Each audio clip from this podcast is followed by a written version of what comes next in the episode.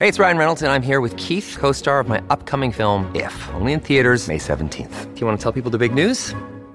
All right, I'll do it. Sign up now and you'll get unlimited for $15 a month in six months of Paramount Plus Essential Plan on us. Mintmobile.com slash switch. Upfront payment of $45 equivalent to $15 per month. Unlimited over 40 gigabytes per month. Face lower speeds. Videos at 480p. Active Mint customers by 531.24 get six months of Paramount Plus Essential Plan. Auto renews after six months. Offer ends May 31st, 2024. Separate Paramount Plus registration required. Terms and conditions apply if rated PG.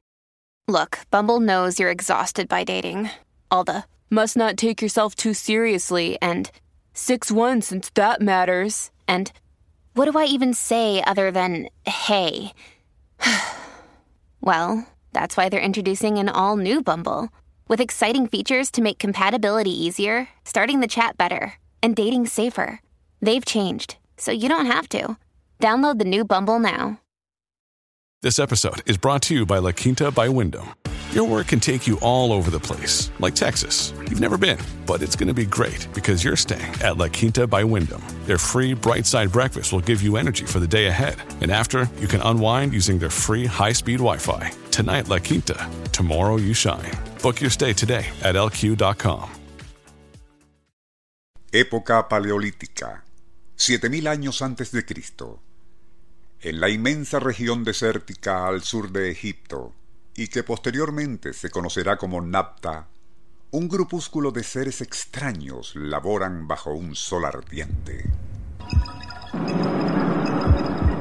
Alinean y construyen círculos y dólmenes en piedra, cuya inusual simetría parece indicar un propósito que va más allá de lo ceremonial.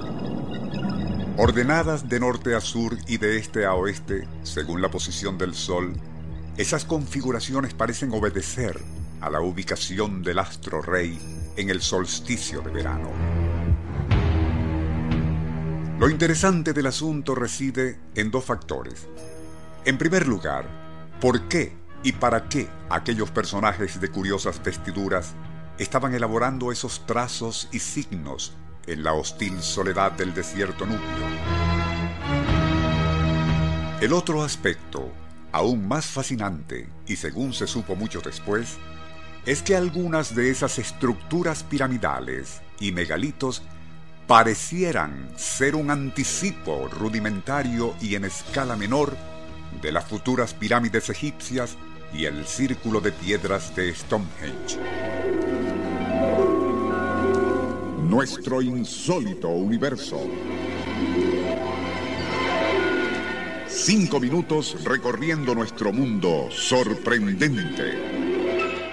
¿Quiénes eran? ¿De dónde provenían? ¿Cómo obtuvieron sus conocimientos aquellos extraños seres descritos al inicio? Aunque lo parezca, nada de lo anterior proviene de especulaciones imaginativas o fantasiosas, sino de una sobria hipótesis que publicó en junio de 1998 la respetable revista científica Nature. En ella Especialistas del Departamento de Ciencias Astrofísicas y Planetarias de la Universidad de Colorado se referían a esos simbolismos de megalitos prehistóricos previamente descritos y que fueron descubiertos en Napta, al sur de Egipto. Según opinan esos expertos, el emplazamiento de tales simbolismos parece indicar ciertas interconexiones entre el Sol, el agua y la Madre Tierra.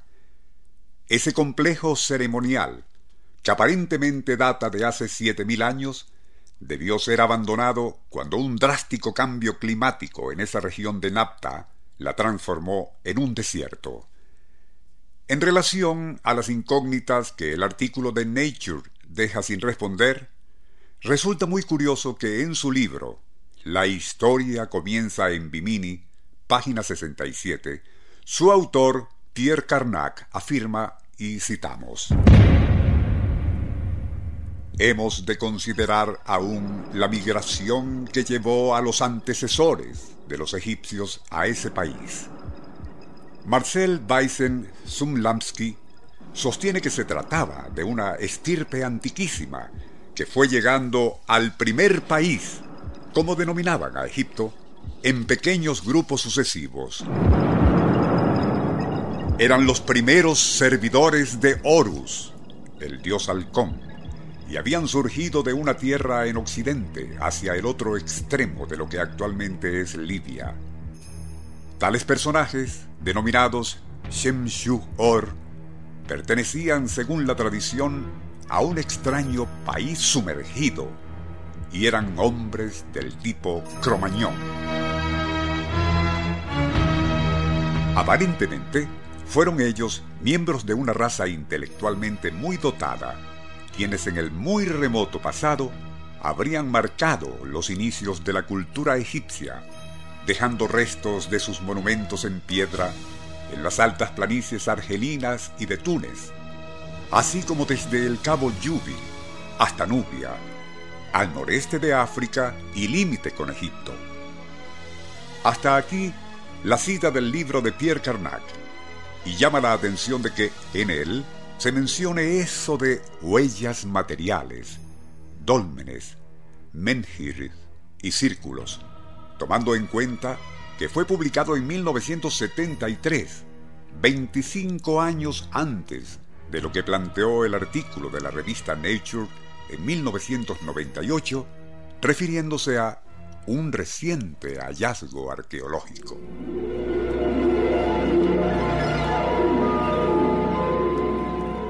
Nuestro insólito universo. Email insólitouniverso.hotmail.com Autor y productor Rafael Silva. Apoyo técnico José Soruco y Francisco Enrique Mijares. Les narró Porfirio Torres.